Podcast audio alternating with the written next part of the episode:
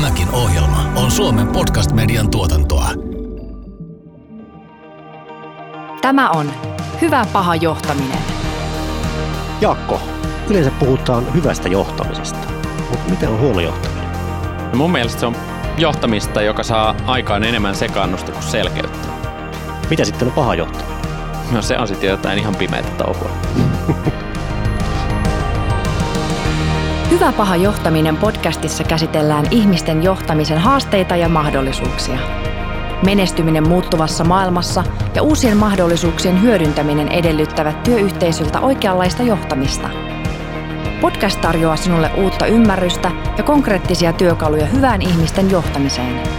Se antaa myös vinkkejä sinulle, joka haluat kehittää itsesi johtamista – Juontajina toimivat johtamiseen erikoistuneen Eduko-valmennustalon yrittäjä ja The Kemp Blanchard Companiesin partneri Janne Annunen sekä organisaatiopsykologi, tutkija ja tietokirjailija Jaakko Sahimaa.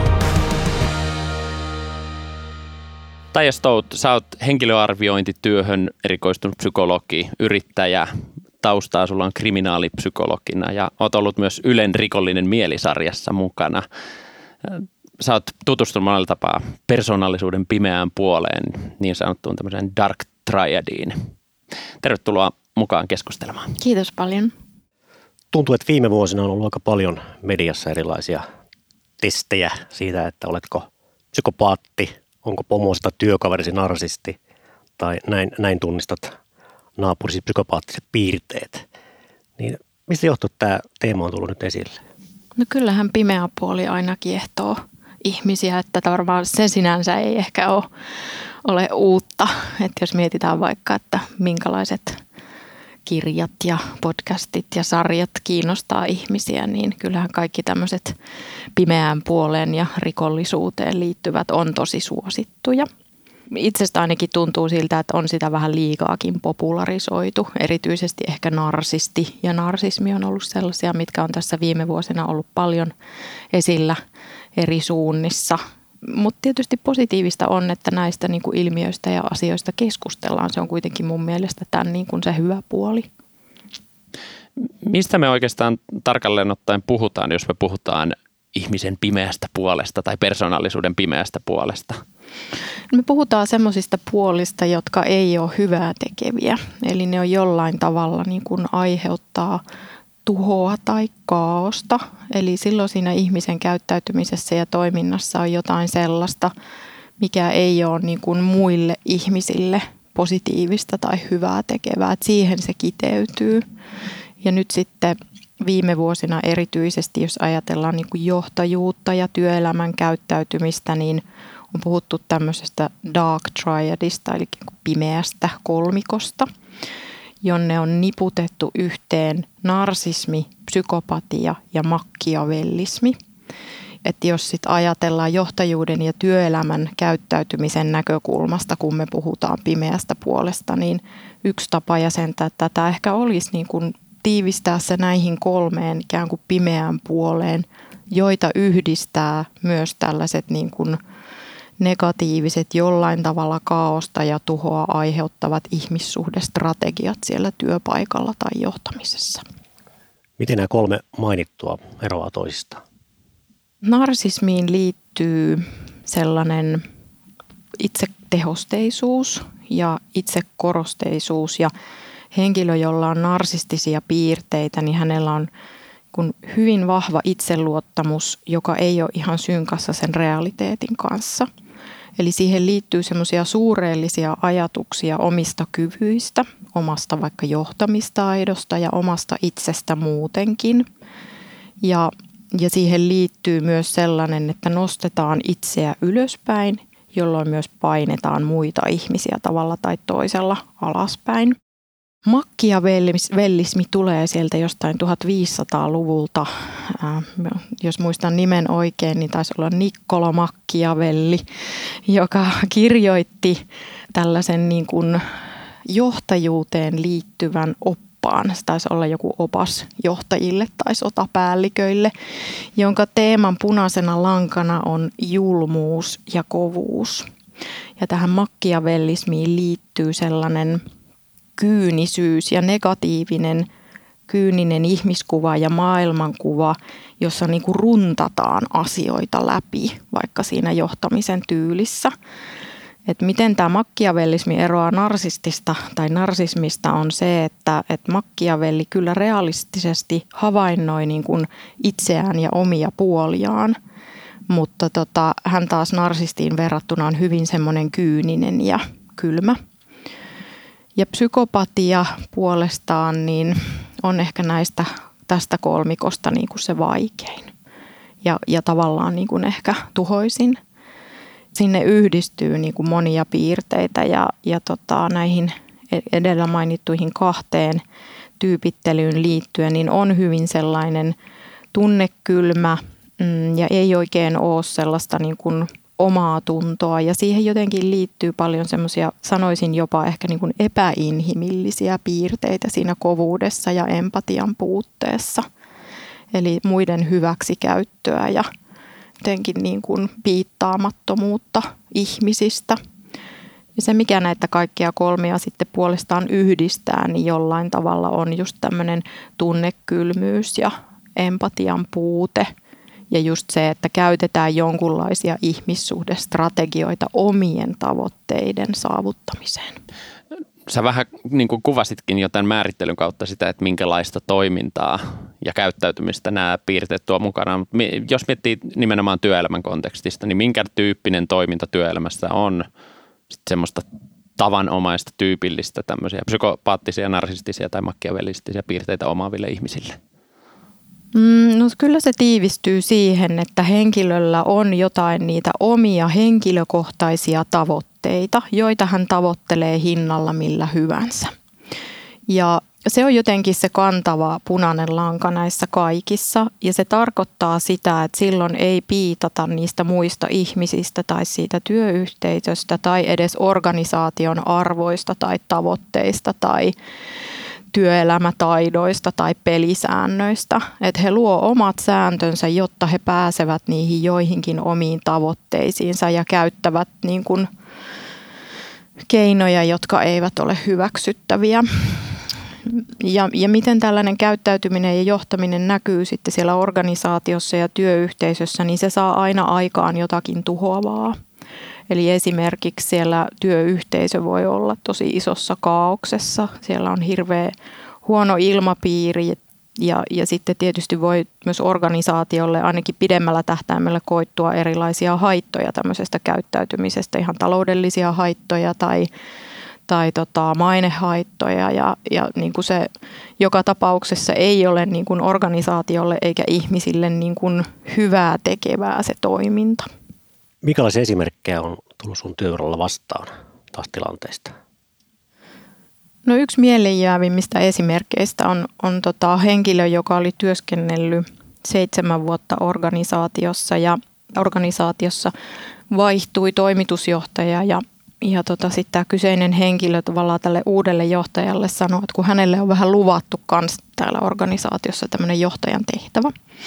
No tämä uusi toimitusjohtaja ei sitä ihan purematta nielly ja sitten tämä kyseinen henkilö tuli mulle arviointiin ja olin silloin itse just siirtynyt kriminaalipsykologista niin pääsääntöisesti tekemään tätä psykologista arviointityötä ja huomasin, että tunnistin tosi paljon sellaisia ihan prototyypin psykopaatin piirteitä tässä henkilössä, joka tietysti johti siihen, että en voinut häntä suositella tähän rooliin. Ja sitten kun keskusteltiin näistä arvioinnin tuloksista siellä organisaation johdon osalta, niin mä sanoin heille, että mulle jäi epäselväksi, että mitä tämä ihminen on itse tehnyt näiden seitsemän vuoden aikana. Ja siihen pöydän ympärille tuli semmoinen syvä hiljaisuus ja he alkoi tekemään sisäistä tutkintaa siihen liittyen, jonka lopputulema oli, että hän oli yhden Excel-taulukon tehnyt itse sen seitsemän vuoden aikana ja muut työt hän oli teettänyt muilla.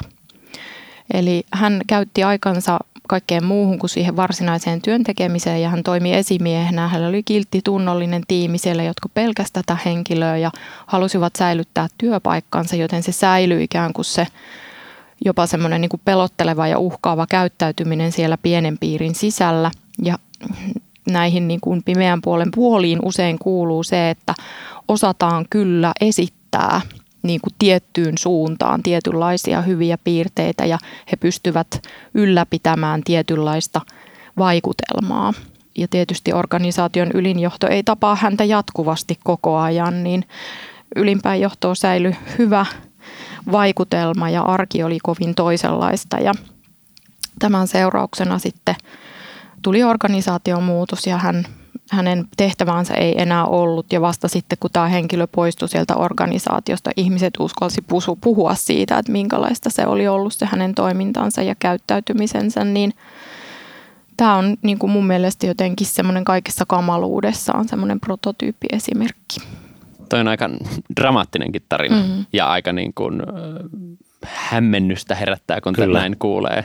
Mit, mitä sä oot mieltä siitä, että, että, että tarviiko meidän työyhteisössä aina tunnistaa tai jotenkin pointata nämä ihmiset, kun jotenkin tuntuu, että tämä nimenomaan tämä tämmöinen piirre, että etsitään, että kuka nyt on se narsisti ja psykopaatti näiden mm. nettitestien ja muidenkin mm. kautta. Ne nyt ei varmaan ainakaan toimi, mm. mutta et, mitä sä oot mieltä siitä, että onko se tärkeää, että me tämmöiset ihmiset tunnistetaan vai onko se riski tämmöisestä noita vainoista tietyllä tavalla työyhteisöissä?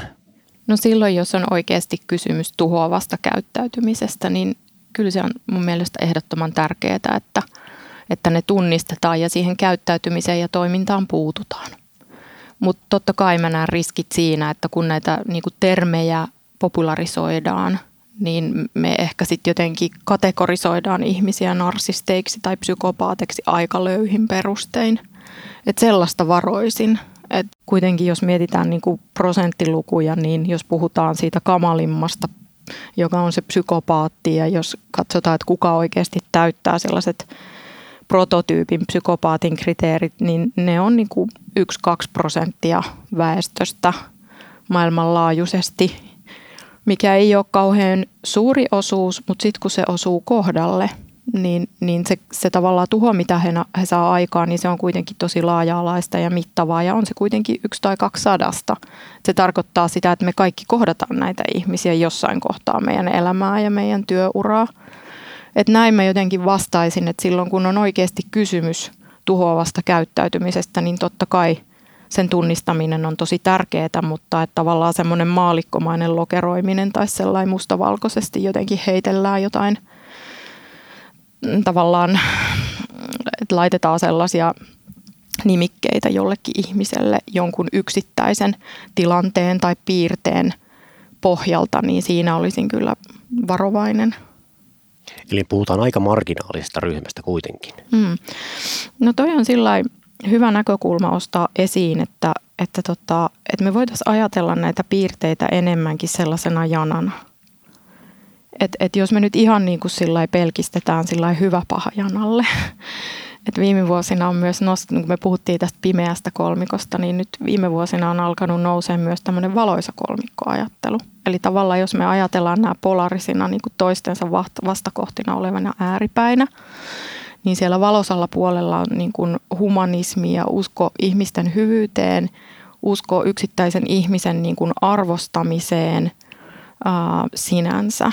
Ja sitten siellä toisella puolella on niin kuin päinvastoin, että sillä ihmisellä – ei ole mitään arvoa tai merkitystä, vaan, vaan se joku oma henkilökohtainen tavoite. Niin kyllä me kaikki sijoitutaan tällä janalla jonnekin. Sitten on hyvä ymmärtää vielä se, että ihan siellä pimeässä ääripäässä, niin siellä puhutaan persoonallisuushäiriöistä. On eri asia myös narsisti ja narsistinen persoonallisuushäiriö.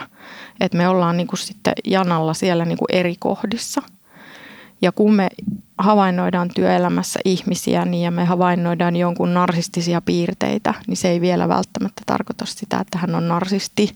Hänellä voi olla joitakin niitä piirteitä.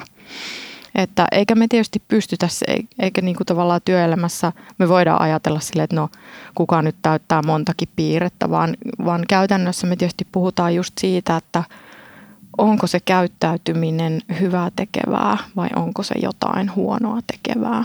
Ja varmaan tässäkin on se, että millä tasoilla, että onko se yksilöiden tasolla, mm. sen työyhteisön tasolla, mm. alaisten, esi- ja sitten eri suuntiin tavallaan, että mitä se saa aikaiseksi. Kyllä. Niin sitä on syytä, syytä niin kuin arvioida. Mm. Kuuntelet Hyvä paha johtaminen podcastia. Vieraana psykologi Taija Stoat.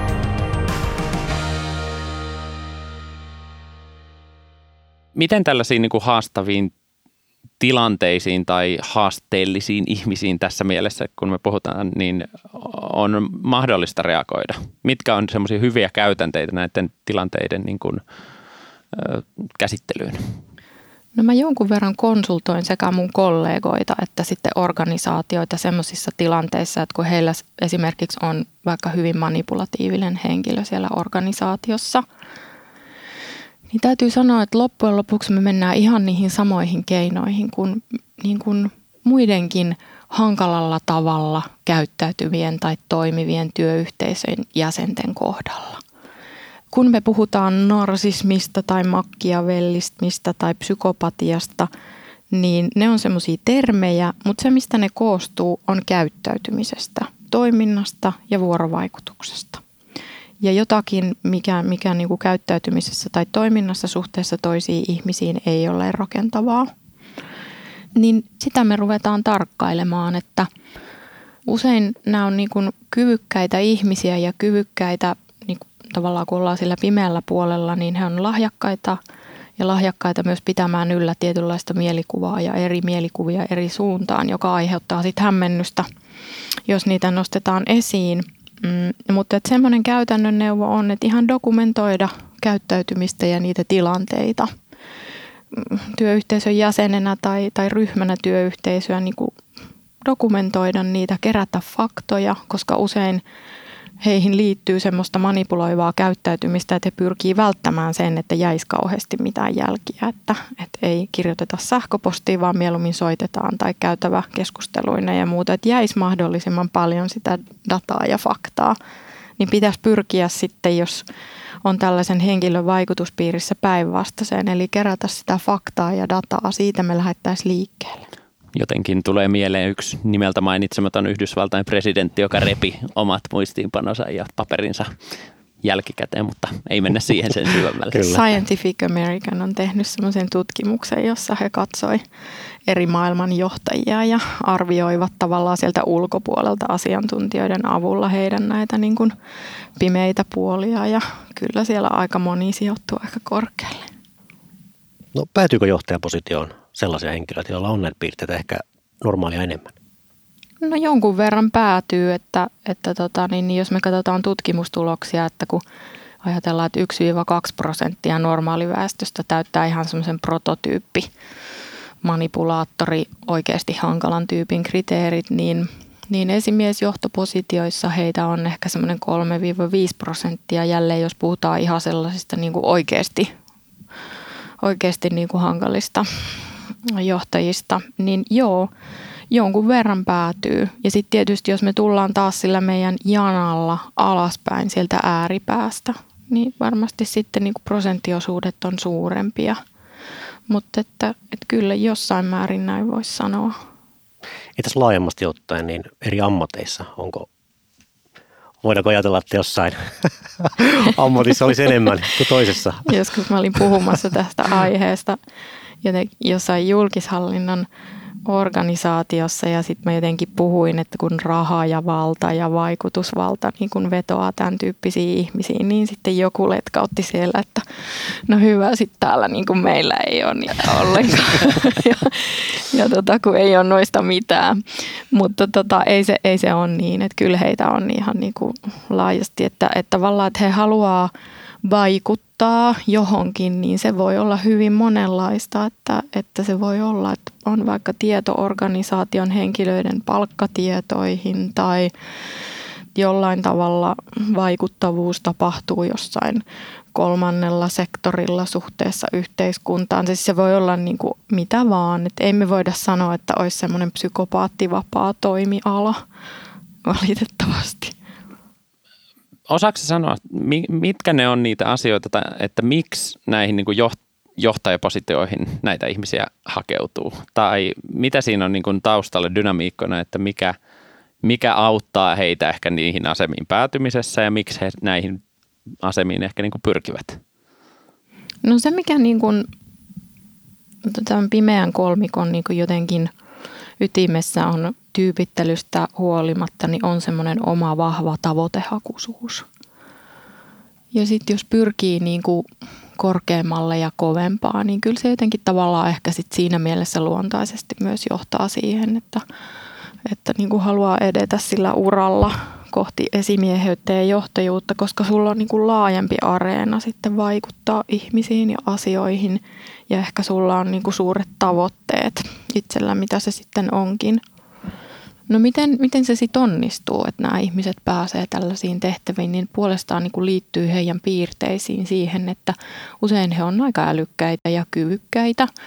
He kyllä niin kuin osaavat tehdä sen työn, mitä heidän on tarkoitus tehdä, mutta he ovat hyvin haluttomia tekemään sen. Että yleensä se aika ja fokus on jossain muualla kuin siinä varsinaisen työn tekemisessä, että, että he delegoi sen niin kuin jonkun muun tekemiseksi.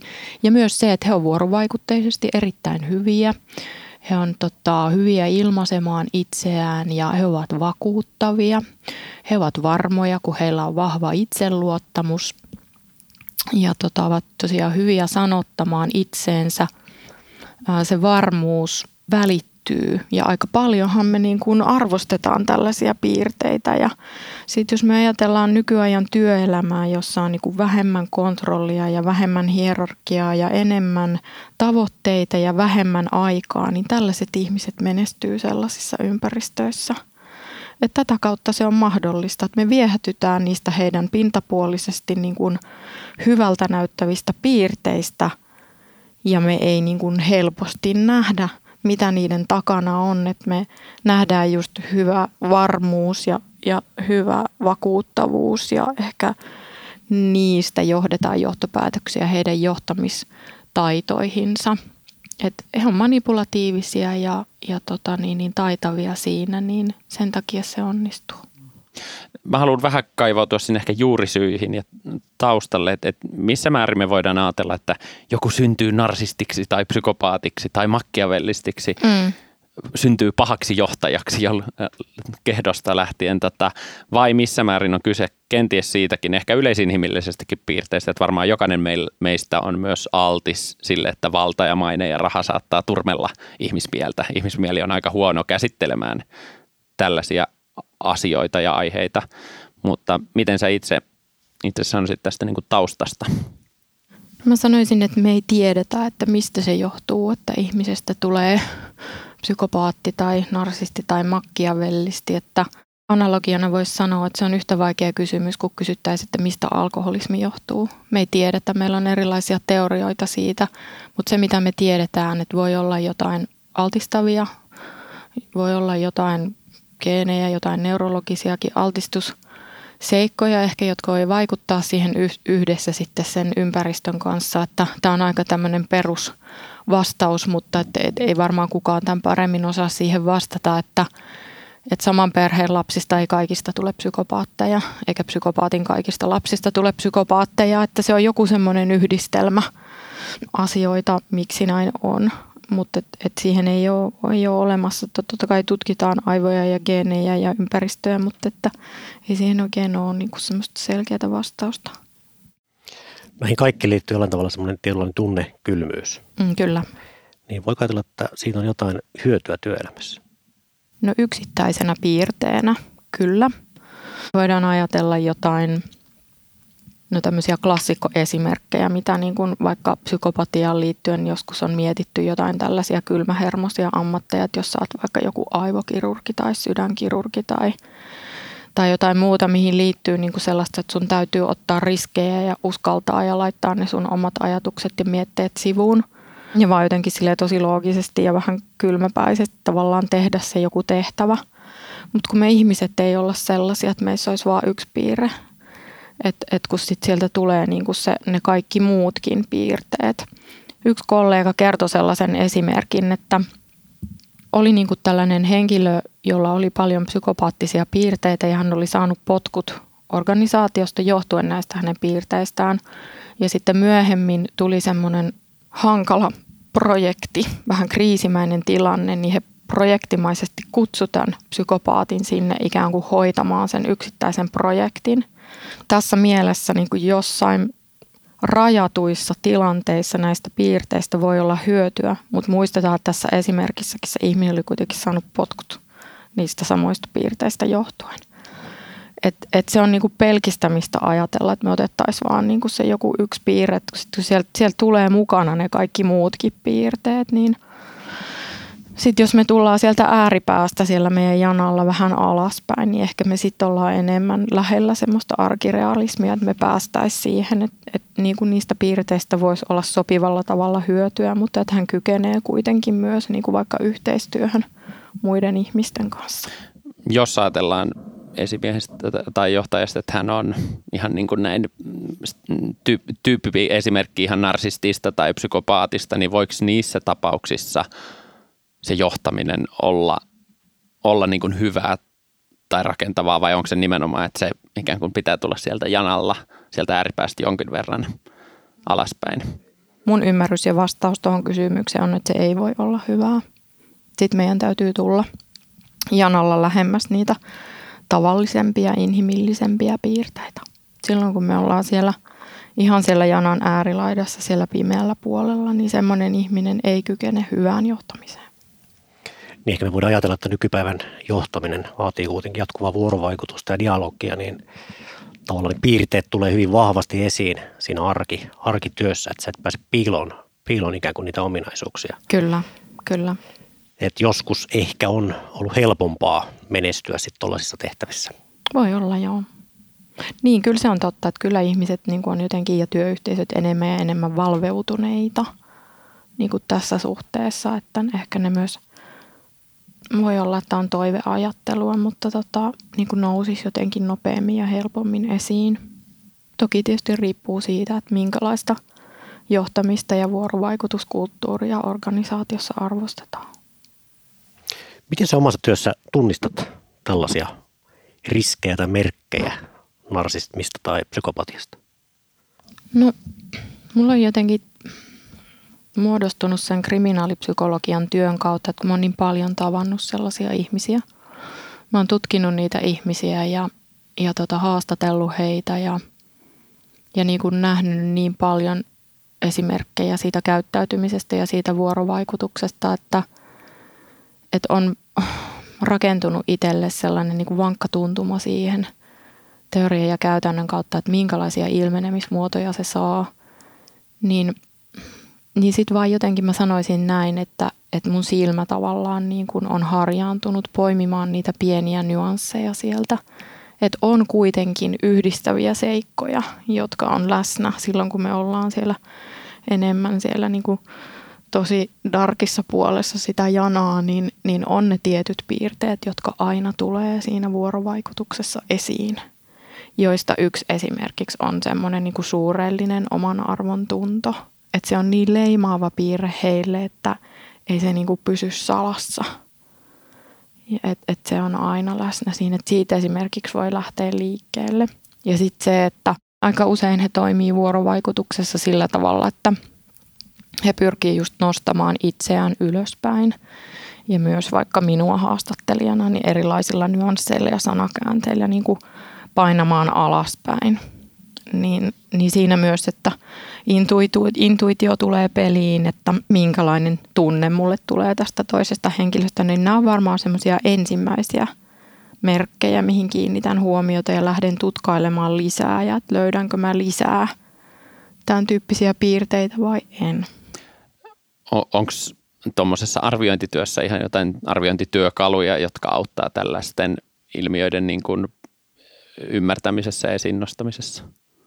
Muutamia on, joo, ja, ja nyt, niin kuin, nyt tässä niin kuin viime vuoden aikana myös Suomessa, että on muutamia sellaisia, jotka kyllä silti niin kuin pohjautuu niiden henkilöiden itsearvioimiseen, mutta kun mä oon itsekin myös sit siellä vankilan puolella niin kuin teetättänyt – rikoksen tekijöillä tämmöisiä itsearviointimenetelmiä ja myös niin kuin arvioinut sitä psykopatiaa, niin voisi ajatella, että ne pyrkii jotenkin niin kuin feikkaamaan, kun ne vastaa, tai kaunistelemaan, niin kuin normaalit ihmiset tekis, mutta ei ne tee, kun ei ne näe niissä omissa piirteissään mitään vikaa, niin, niin tavallaan ne mittarit kyllä sillä auttaa siinä, että kun sitten joku joka on siellä janan toisessa päässä, niin miettisi jotenkin ihan supertarkkaa, että miten mä nyt vastaan tähän johonkin kysymykseen. Ne vaan roiskii menemään, kun ne on niiden piirteitä ja ne siinä grandioottisessa itsevarmuudessaan pitää niitä hyvinä piirteinä, niin sitten ne nousee niissä mittareissa esille.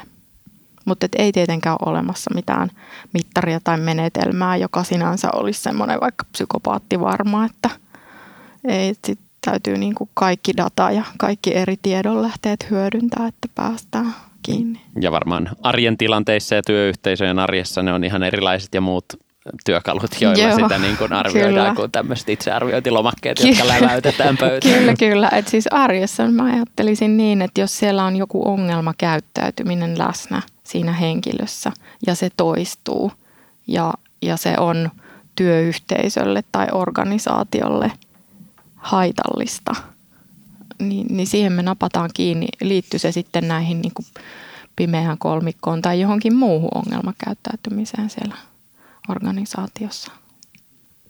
Eli silloin se työkäyttäytyminen ratkaisee, että, mm. että jos on vahingollista, se aiheuttaa ongelmia organisaatiossa, niin silloin se on semmoista, mihin pitää puuttua. Kyllä. Tämä on Hyvä paha johtaminen. Vieraana psykologi Taija Stoat. Jos sä mietit tälle kategorisoiden niin kuin hyvää johtamista, huonoa johtamista ja sitten tätä viimeistä lokeroa pahaa johtamista ja, ja tätä niin kuin pimeää puolta, niin minkälaisia ominaispiirteitä sä itse näet ja nimeäisit tälle niin kuin hyvälle johtamiselle, huonolle johtamiselle ja pahalle johtamiselle? Niin jos mun pitäisi niin kuin yhdellä sanalla sanoa, että mikä se on niin kuin se ydin, missä ne eroavuudet syntyy noissa kaikissa, niin on ihmiset. Eli niin kuin, minkälaista se johtaminen on suhteessa niihin johdettaviin. Et, et jos me mennään sinne, ehkä mun oma mieli tavallaan menee siihen ja, jaotteluun, siihen semmoinen – valoisa light triad siellä niin kuin janan toisessa ääripäässä, niin siellä erityisesti korostuu tällainen, niin kuin nyt ollaan sillä ääripäässä tämmöinen altruismi ja hu, niin kuin humanismi ja ihmisten ja ihmisyyden arvostaminen. Ja sitten siellä toisessa ääripäässä, niin ne ihmiset ei ole niin kuin siellä kuvioissa ollenkaan mukana, että – jos otetaan sitaatit sieltä niin kuin molemmista ääripäistä, niin Anne Frank on niin kuin sanonut jotenkin näin, että, että kaikesta huolimatta siitä, mitä hän on kokenut, että hän uskoo niin kuin ihmisten hyvyyteen ja, ja niin kuin ihmisten sydämellisyyteen.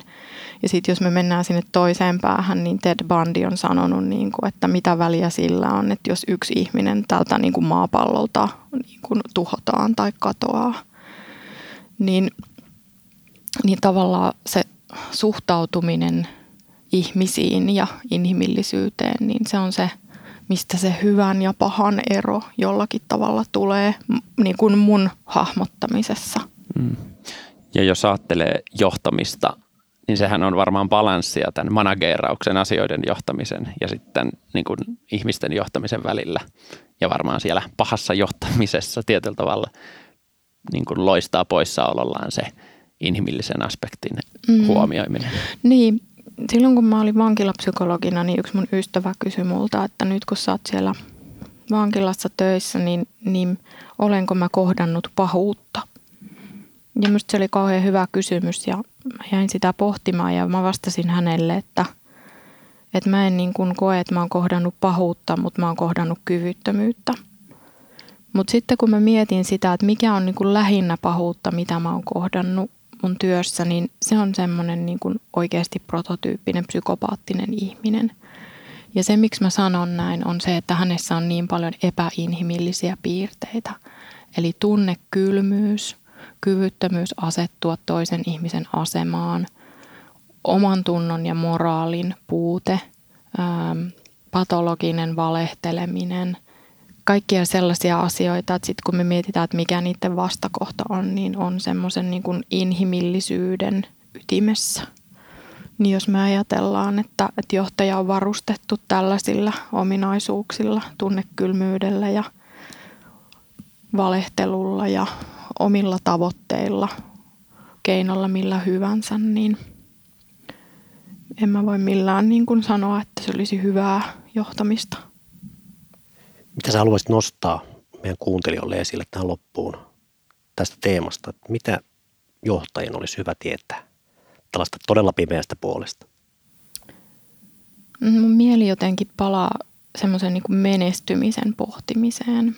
Et multa joskus kysytään sitä, että et eikö nämä niin kuin, tavallaan psykopaatit ja narsistit, niin eikö ne kuitenkin ole niin kuin menestyneitä? Niin, niin se riippuu siitä, että mitä me tarkoitetaan menestymisellä. Jos me tarkoitetaan menestymisellä sitä, että saavuttaa niitä jotain omia tavoitteitaan, rahaa, valtaa, niin joo, kyllä he varmaan on menestyneitä. Mutta onko se niin kuin se, mikä itselle tuo onnellisuutta elämässä ja työelämässä ja hyvinvointia, että jos menestyminen tarkoittaa jotakin muuta, et, et vaikka sitä, että ja mitä mä itse ajattelen, että minkälaista hyvä johtaminen olisi, että siinä on semmoinen harmonia läsnä, että siinä on tietysti ne organisaation tavoitteet, miksi se on olemassa se organisaatio – ja sitten siihen yhdistyy se, että ne tavoitteet mahdollistuu sillä, että ne yks, ihmiset huomioidaan. Ehkä jopa niin kuin mahdollisimman yksilöllisesti. Niin, että he on hyvinvoivia ja, ja he on motivoituneita ja niin kuin työskentelevät yhdessä niiden tavoitteiden eteen. Niin jos se on menestymistä, niin sitten se vaatii niin kuin toisenlaista johtamista. Um, ja johon taas liittyy, niin, mä oon humanisti, niin tämä ihmisyys kuuluu tavallaan tässä mun näkökulmassa, mutta että kyllä se on myöskin se, mikä erottaa niin kuin sitä hyvää ja, ja nimenomaan pahaa johtamista toisista. Että siinä keskellä voi olla huonoa johtamista tai keskinkertaista johtamista, mutta et, et niin kuin ääripäissä on nimenomaan hyvä ja paha johtaminen. Ja, ja tässä on mun mielestä hieno ajatus ja kiteytys siitä, että jos me halutaan olla luomassa hyvää työelämää ja hyvää johtamista, niin meidän varmaan kumminkin pitää myös ymmärtää, mitä se on se pahuus ja Joo, paha johtaminen, kyllä. jotta me pystytään suitsimaan sitä pahaa Joo. ja olla luomassa ja rakentamassa sitä niin kuin hyvää ja sen hyvän perustukselle. Kyllähän niin kuin johtajuuteen kuuluu myös se, niin kuin jokaiselle johtajana se, että sä ymmärrät omia puoliasi. Sun niin kuin niitä niitä hyviä puolia ja sun niitä huonoja puolia, jotta sä kykenet kehittymään johtajana ja siinä johtajuudessa. Niin kyllä se tarkoittaa myös sitä, että täytyy pyrkiä havainnoimaan myös niitä omia huonompia puolia ja niin sanotusti niitä pimeimpiä puolia. Että silloin kun me ollaan taas siellä niin kuin pimeässä ääripäässä, niin sellainen ihminen tai johtaja ei näe, että hänessä olisi mitään, minkä pitäisi muuttua – vaikka hän saisi palautetta omasta käyttäytymisestään, niin e- ei se merkitse hänelle mitään eikä se saa hänessä aikaan mitään. Että ihminen voi muuttua, jos hän omassa sisimmässään kokee, että sille on joku syy. Ja, ja siellä niin kuin darkissa ääripäässä oleva johtaja niin ei näe, että hänessä on mitään vikaa tai että hänen pitäisi millään tavalla muuttua se, mitä mä otan tästä mukaani tästä keskustelussa, on se varmaan niin hyvän johtajuuden keskellä, keskiössä se itsereflektiokyky, kyky katsoa peiliin. Ehdottomasti ja ajatellaan, että hyvä johtaminen lähtee siitä itsetuntemuksesta ja itsensä johtamisesta. Sen jälkeen pystyy johtamaan muita. Kyllä. Iso kiitos Taija, että olit meidän vieraana keskustelemassa. Kiitos, oli, oli tosi kiva olla täällä. Jos pidit tästä jaksosta, niin muista seurata meitä Spotifyssa tai tilaa meidät Apple Podcastissa, niin kuulet uudet jaksot ensimmäisten joukossa –